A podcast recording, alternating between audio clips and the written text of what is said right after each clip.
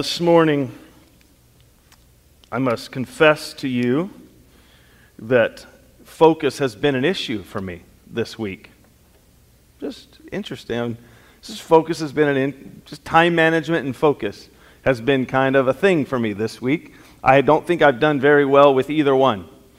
Um, and as I was thinking about that yesterday, I had to go get an oil change on our vehicles, and I was away from that, and a podcast that I was listening to, um, the leader of that podcast, he said, Man, I've had a struggle focusing this week. And a lot of people that I've been talking to, a lot of other pastors, he's pastor, and he said, A lot of the pastors I've been talking to have, have had the same thing, just struggling with focus. And I said, Well, that doesn't make me feel any better, although it does make me feel not so alone. And uh, so, doing that, you know, one of the reasons why I've struggled with time management and focus this week is because there is so much going on, right? So much going on. And um, what has helped me during this season is what God is doing in you, in your lives. As I see God walk with you and God shape you and do things in your life, that brings me to kind of a place where I say, all right, Lord, there's a lot of chaos and a lot of crazy stuff, but I see you working in this person's life and that person's life. And I have this habit that every night before I go to bed, I, I get in bed, I lay my head on the pillow, and in order to get myself kind of I struggle shutting down my brain, right? So I'm still thinking about all these things. So, what I've been trying to do over this last little bit is to, when I put my head on the pillow at night, I start telling God, thank you for different things and I try to fall asleep telling God thank you for different things. Because if I get to in a thankful kind of place with the Lord, a lot of what wants to draw my attention off into like into the negative and those things that keep you up at night, those things fill my head space. So I try to like get thankful and then fall asleep like that. So sometimes it works, sometimes it doesn't, but at least I think to myself, if I can't sleep, I'm giving thanks to the Lord for things. And I'm very thankful that God did not leave you and I in our sin. Amen? And then there's the struggle of that. There's the struggle of our sin. There's, of course, we get forgiven for it, and that, that's immediate. We get forgiven. And we get, we get cleansed of that, you know, as far as our positional holiness with Jesus is one way to describe that. Like, as far as what, how God sees you and me. So when you come to Him and you surrender to Him and He forgives you and then He cleanses you, you're holy before Him. But then there's that sanctification piece, that working it out kind of piece. That thing where you say, okay, I've been forgiven. All right, that's, that's great. When God looks at me, He sees me as pure and brand new. Okay, that's fine. But I still have to live with me and I still have to kind of work myself out of some things and grow into some new things and leave some things behind. And not only do you have to deal like, like with you as an individual person but you are a relational being. You relate to others. You relate to your family. You relate to your your, your coworkers your neighbors. We relate together as a community. And so like if i'm working through stuff like a lack of focus and a lack of time management and if i don't really focus on writing the messages, and if I'm, when I'm with you, I'm not really with you, right? So if I'm talking with you personally, but yet I'm thinking about something else, see, that affects that. So you and I, however my life is with Jesus, though I'm forgiven, though I'm positionally purified, I'm still somewhere in this sanctification process where the Lord is working on my life, but all the things that have yet to be fixed, they're causing tension between maybe me and Susan, or me and my kids, or you, or how I navigate being a pastor, or how you navigate doing what, what you do.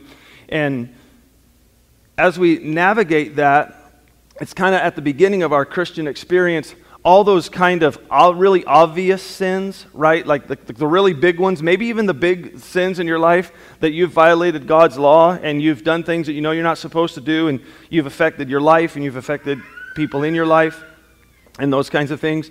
And so what happens is that we start to deal with those obvious things.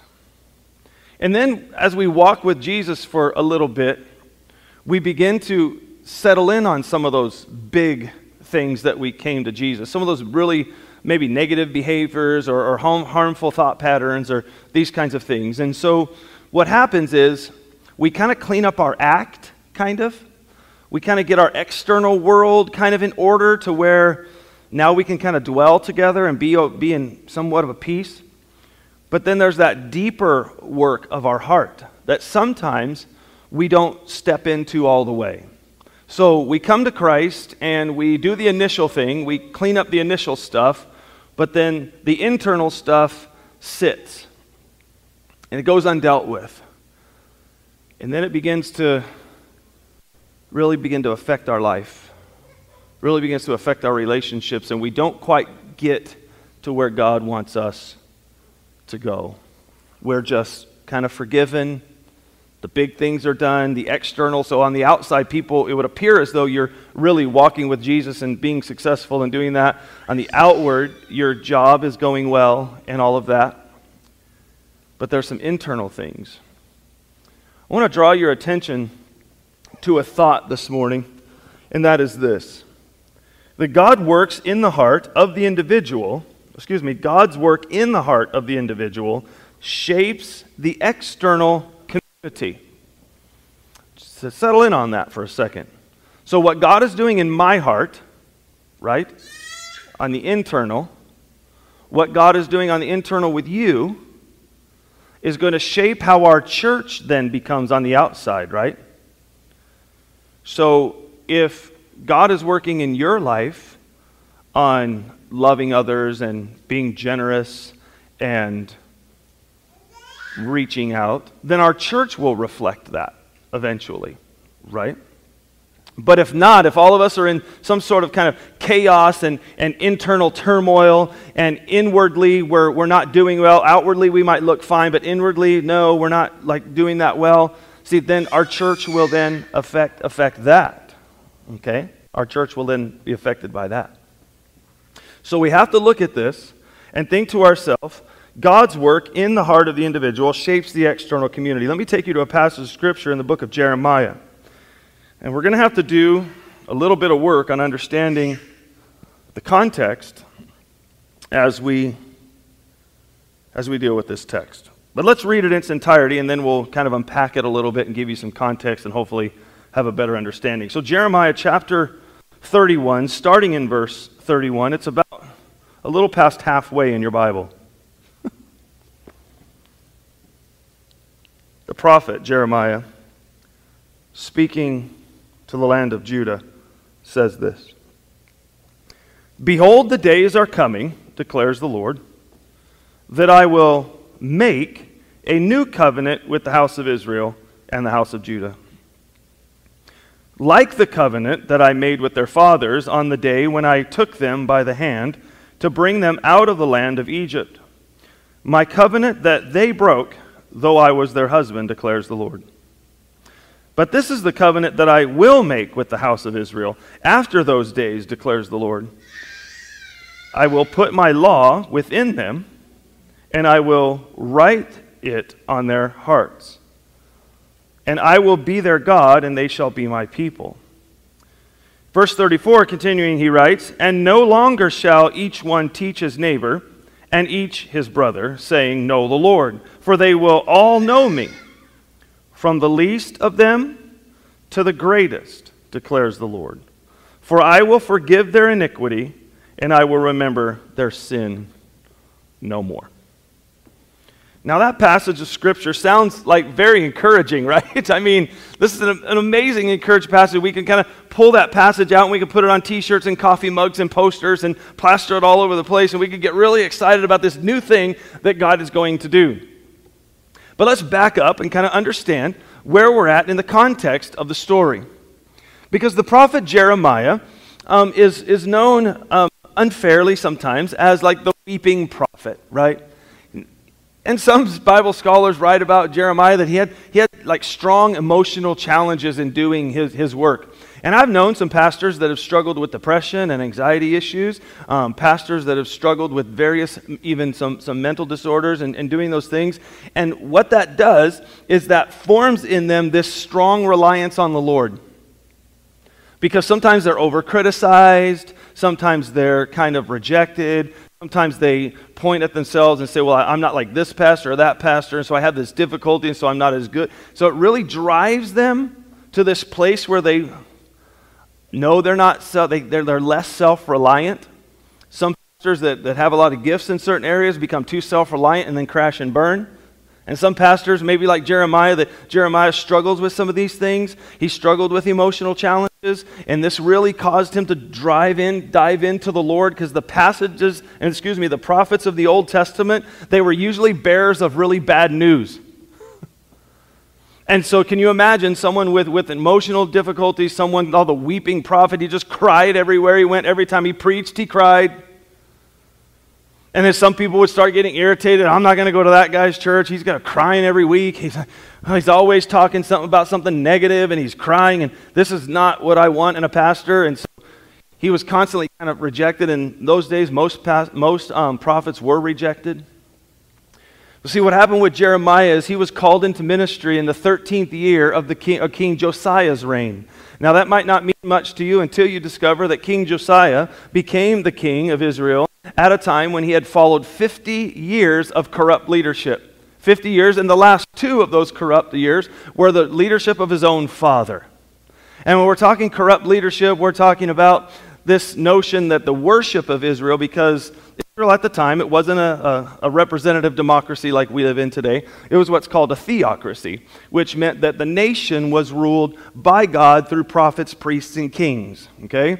It wasn't ruled by a president, vice president, you know, a Congress and those things. It was God, prophet, priest, king, and that was how they led this. And so the corruptness of the nation was in direct correlation to its worship.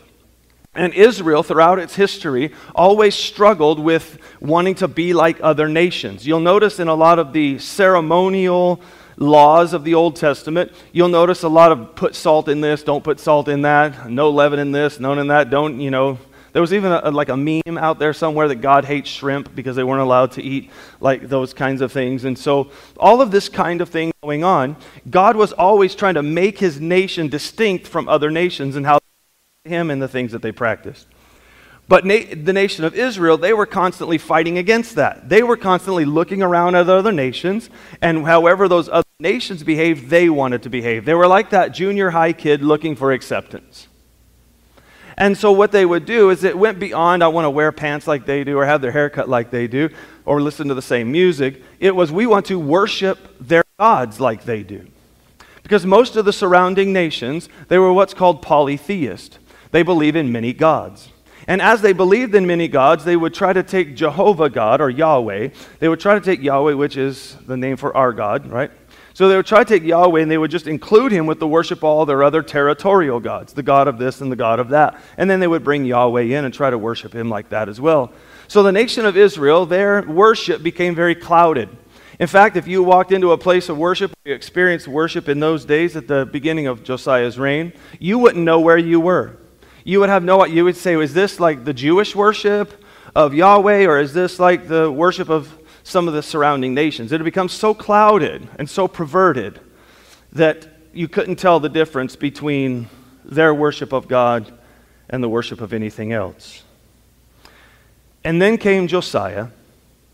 And King Josiah, as he was taking leadership in the eighth year of his reign, so he was the leader, a king, for eight years, wouldn't you know, something very typical happened. One day, as women were cleaning up around town, they discovered copies of the law of God, copies of what we probably was the first five books of what we call the Old Testament. And they brought these to the king. And can you imagine, after 50 years, people hadn't been doing any of this? It was as though you were cleaning up around a church and you found a Bible. And it was, what is this? Can you imagine if you were working around the church and maybe Joe's out doing some gardening and he looks behind a bush, he finds a Bible. And he pulls this book out and he comes to my office and he knocks on my door and he says, Pastor, look what I found. And I went, Whoa, where did you find that? And then they began to read that in public. And as King Josiah began to read the law of God, he realized what a mess he was living in and what a disaster his country had become. So he calls his nation into revival. He gets rid of all of the other types of worship, cleans up all the places of worship, and he restores the worship to the true worship of God as God had prescribed according to the law. And there's this crazy revival that's breaking out across the nation. And they clean all the external. And as a nation, they once again look like the nation of God. Year 13 of his reign, Jeremiah is called into ministry as a prophet. And to summarize the whole thing for you, and you can read the book of Jeremiah for yourself, you can read that to summarize a lot of that. It is this Jeremiah comes in and he looks around and he goes, Whoa, the external is so good. But your heart, your internal is, is like a disaster.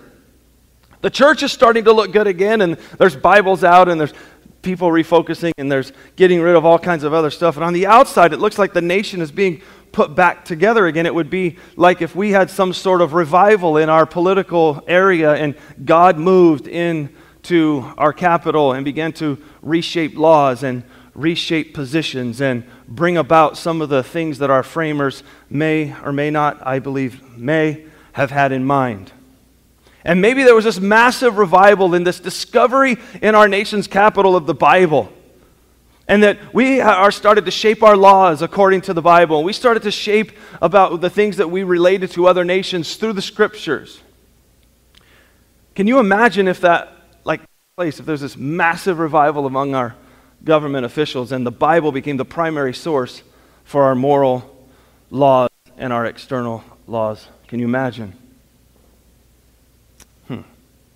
Well, that's what was taking place here, but see, that really didn't move them in the direction that they needed to move all the way. The externals got where they got to be, the laws got back into place, and there was the structure and the things, and but the heart of the people was still corrupt.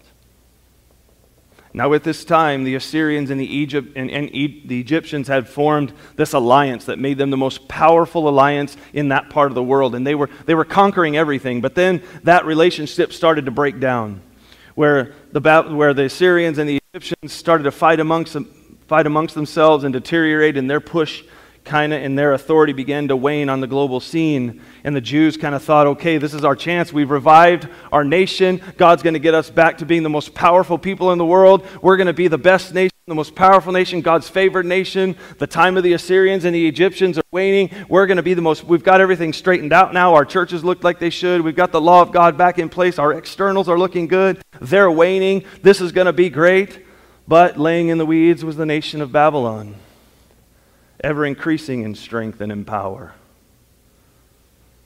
And God raised the nation of Babylon because the hearts of God's people were still corrupt. That their externals were fixed, their laws were back to where they should be, was corrupt. And so the prophet Jeremiah, he had to be the one to step in and say, um, okay, the externals are good, but don't get too excited about this Babylonian and Assyrian relationship waning because there's another monster coming, and that one will take you into captivity. And that one is being raised up because your hearts are corrupt before the Lord. But then, before God takes his nation into captivity in the, through the Babylonians, before God carries them off and all of that kind of story that you can read in your Bible. The best description of that, time of that, is the book of Daniel. God tells his people that I'm going to I'm, I'm to move you into captivity, but I'm going to do a work in you through that. And after I do that, I'm going to make this new covenant with you that was described in chapter 31.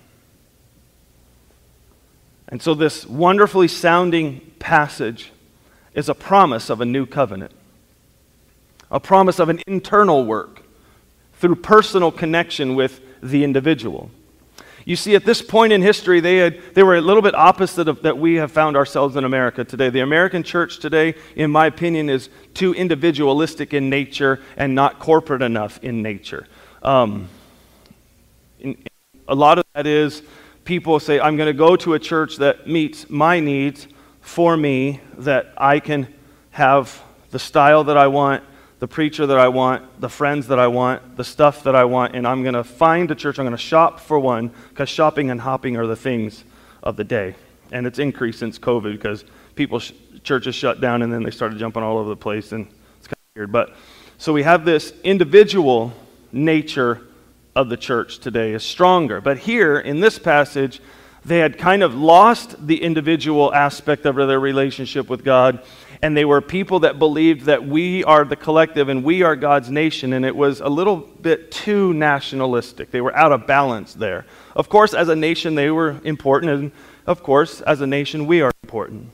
But all those things need to be kept in balance, and for them, the corporate was the strong point, and they had let their individual relationships with God and the internal relationship with God go because it would be like you in your life, you've got all sorts of chaos at home and internally, but you go to church and things go well there. It's like we'd have amazing church, but your homes were all a disaster and your hearts were all. So, kind of that way.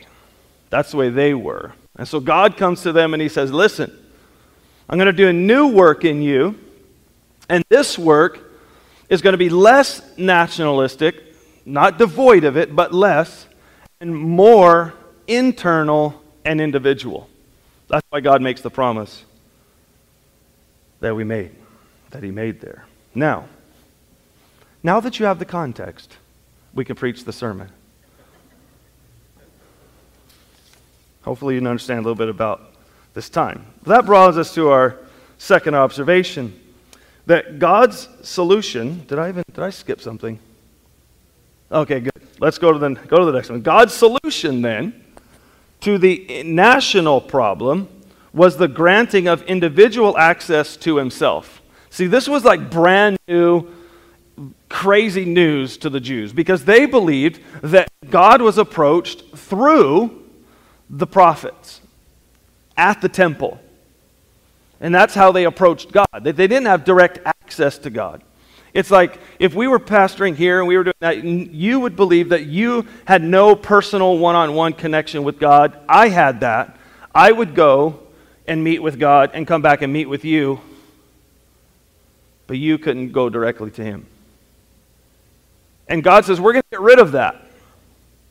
And I'm going to come directly to you. And I'm going to come directly to your heart the internal part of you where you make all your decisions and where your identity is shaped. I'm going to come there. What a promise. What a promise. And so God's healing was going to come after a time of punishment.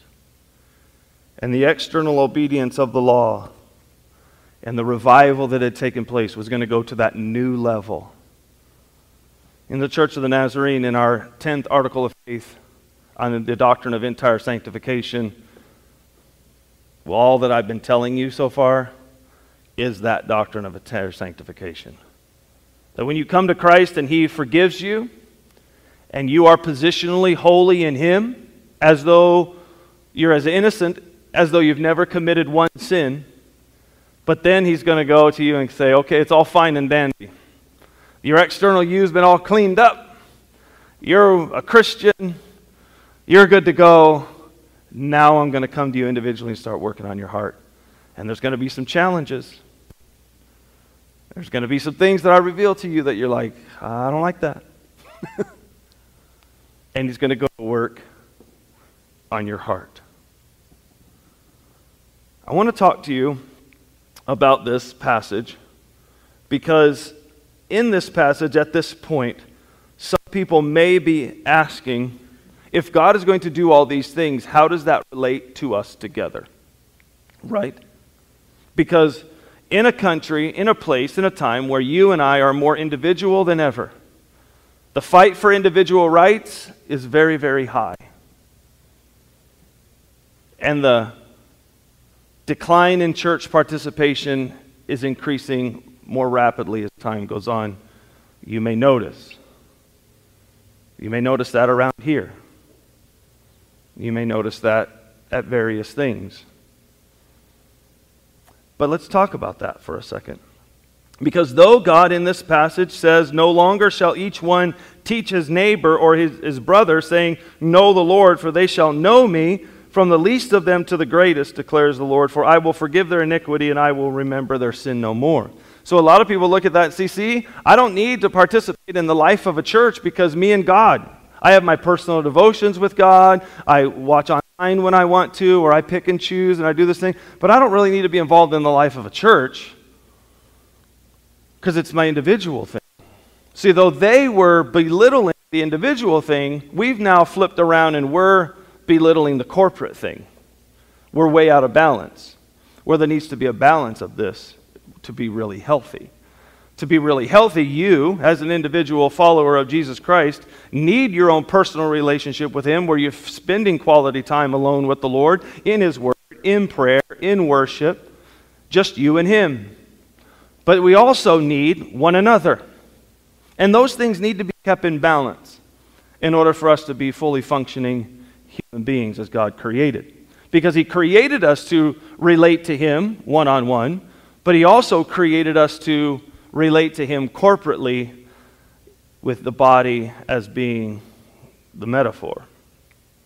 So let's take a moment and look at some of these passages that hopefully will give us some resemblance of balance because we want something internal, but when God works internally in each one of your hearts, and I lay in bed at night thanking Him for that work in you, then that should then affect the whole, right?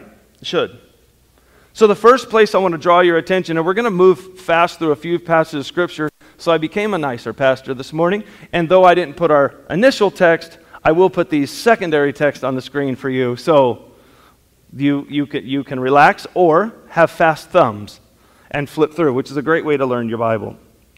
But the first thing we learn is that yes, God does and is known individually. Look at two passages of Scripture, one in the Old Testament and then one where Jesus quotes that Old Testament prophet. The first one is in Isaiah 54. Isaiah 54, starting in verse, I believe it's 13, says this All your children shall be taught by the Lord, and great shall be the peace of your children. Wonderful verse. Wonderful verse of Scripture that if we're not careful with it, and for time's sake, I'm not going to do all the background on that like I did with Jeremiah. But if you took that passage of Scripture, there isn't a parent alive that's going to read that and go, Good, I don't need to teach my children anything because God's going to teach them everything. God, they're all yours. No, in balance.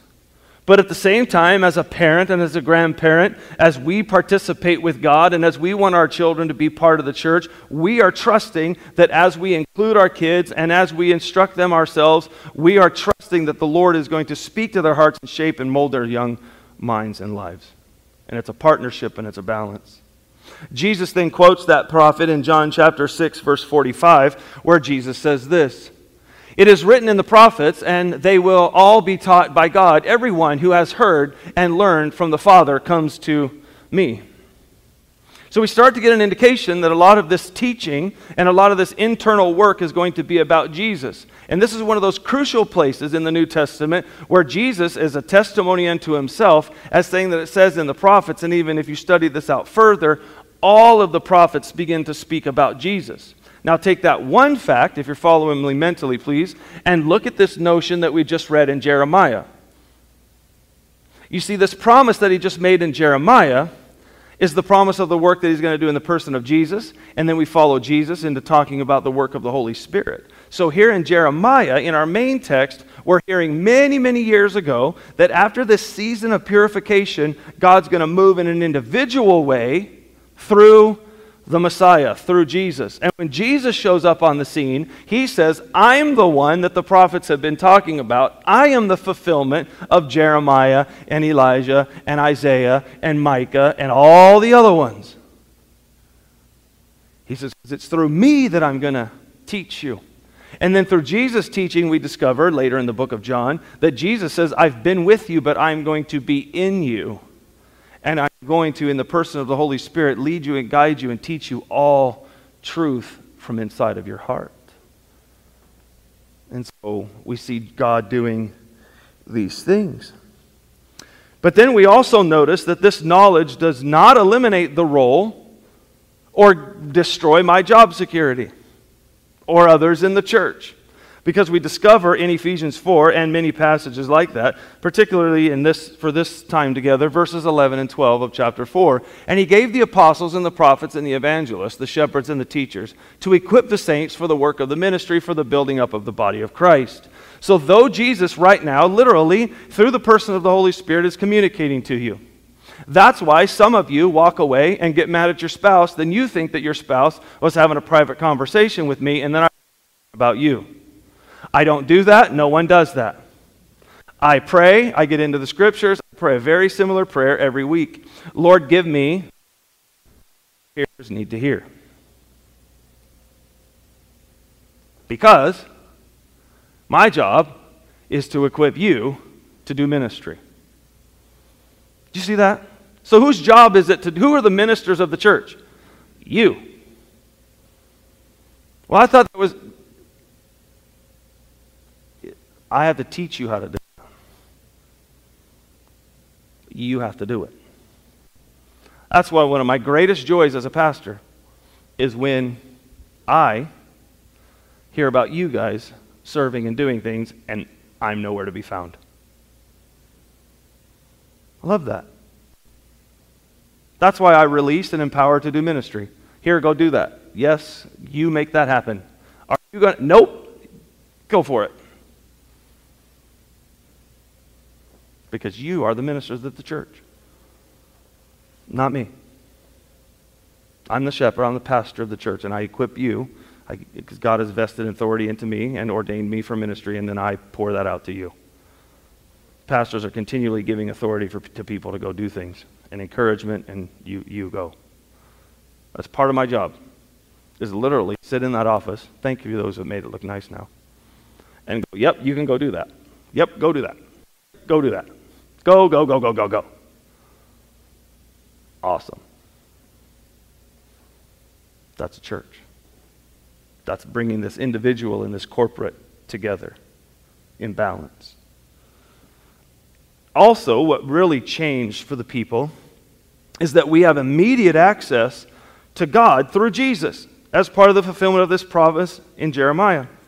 We find that in the New Testament in the book of Hebrews, chapter 4, verses 14 through 16, where we read this Since then, we have a great high priest who has passed through the heavens, Jesus the Son of God, let us hold fast to our confession. For we do not have a high priest who is unable to sympathize with our weakness, but one who in every respect has been tempted as we are, yet without sin. Let us then, with confidence, draw near to the throne of grace, that we may receive mercy and find grace and help in time of need. So when you're going through it and you're tempted to go live your old way, and you're tempted to do things that are going to absolutely destroy your life, you have direct access to what is called the throne of grace, and that is God's throne, where He dispenses power even though you don't deserve it. That's what grace is. Grace is God giving you power to do great things in your life when you don't deserve it. It's not a matter of deserving it, it's a matter of going and getting it before God and saying, Lord, I know I don't deserve it, but I'm begging for grace because I'm about to make some decisions and do some things that will destroy my world. And I don't want to live like that, and I don't want to do that. I need you to give me grace. And God gives that, and you have direct access to Him. And see, this also, this individual nature also, it does not mean that we don't need one another. You and I need each other. We need fellow Christians. We are called to live in community as a body. 1 Corinthians chapter 12, verses 27 and 28 read this way Now you are the body of Christ, and individually members of it. And God has appointed in the church first apostles, second prophets and teachers, then miracles, then gifts of healing, helping, administrating in various kinds of tongues. And that passage goes on to say, not all have this, and not all have that. Not all, but collectively, we do. As a body, earlier in that passage, using the analogy of the body, he says, May the ear never tell the eye what it's that it doesn't need it. Well, I'm never to tell you, I don't need you. You have a different set of gifts than I do, so I don't need you. No, no, no. You have a different set of gifts than I do. I need you bad because I can't do what you do. But collectively, we can function as a body. So, yes, in Jeremiah 31, God is promising to do a new work where He's going to come into them directly, and that is fulfilled through Jesus. But we need to find a balance, ladies and gentlemen.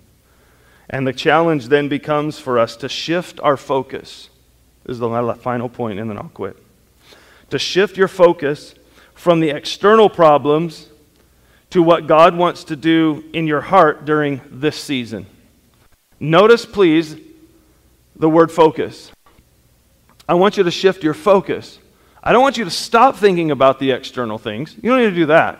But I need you to shift your focus and look at what you're experiencing today in this season.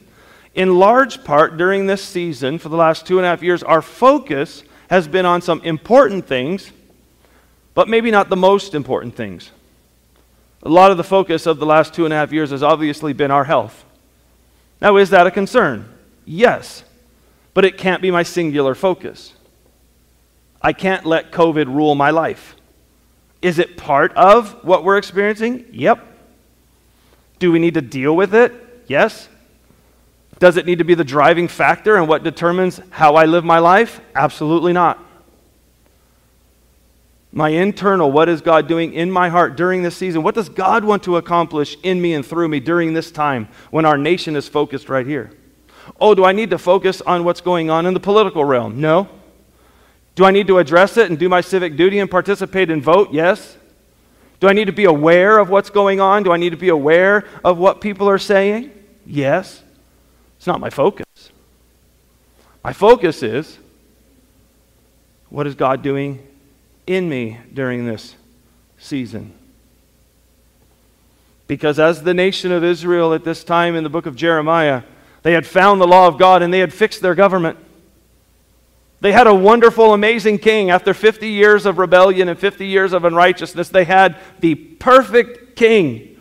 It says, though America had the agreed upon, keyword, agreed upon, wonderful, perfect president that everybody finally went, whoo, that guy's awesome. Or that gal's awesome. Maybe that's what it's going to take to have the perfect president. Maybe we need a female in there. Let's go. Let's make it happen. I don't care. But can you imagine if every news channel you turned on, woo, the praises of the president? This is amazing. We could get all that fixed and we could have the best governors and the best senators, and we could have the best laws, all formed around a biblical sense of morality and authority for God's word. It could all be in place, and God would still go, eh, your hearts. So, do we need important laws, and does our Constitution matter? Absolutely. Not my focus. It's in my purview, it's part of my life not my focus. The focus of the church, the focus of followers of Jesus, is that overwhelming, driving question God, what are you doing in me right now and through us collectively? What is the role of the church right now? Is the role of the church to fix Washington? I beg no. Because I look at passages like this and I listen to Jesus teaching, and Jesus doesn't necessarily try to fix Rome. He addresses Rome, he tells them how to live in context of Rome, but it's not his focus. God is glad that they've restored these things, not his focus. Important, valuable, yes, not the focus. See, you and I, as 21st century Americans, we have a lot of problems putting things in right order. We want to take one thing, drag it to the center, and ignore everything else and make one thing to everything. We are great at that. It's seen in some of our relationships. Some of you, relationally, as husband and wife, you could do things for years wonderfully. Uh, but it's this one thing. You could be part of this church. Do you know you are one message from hating me? No, you know you are. I've been doing this a long time. People that said, Oh, Pastor, I'll never leave the church. I'm in. I'm serving in this, serving in that. One sermon later, out the door, never see you ever again. Hmm. Most pastors, when they take a church, they know within a year it's going to be a totally different con- congregation because most people there that vote them in, that want them to be there, soon are going to reject them after the first year. Issue? Yes. Focus? No. Focus is what is God doing in this season. And that's where I want you to participate. I want you to go to the polls and vote. I want you to watch the news. I want you to read the articles. I want you to pay attention. I want you to consider all of that. Yes, yes, yes, yes. A thousand times yes, but not your focus.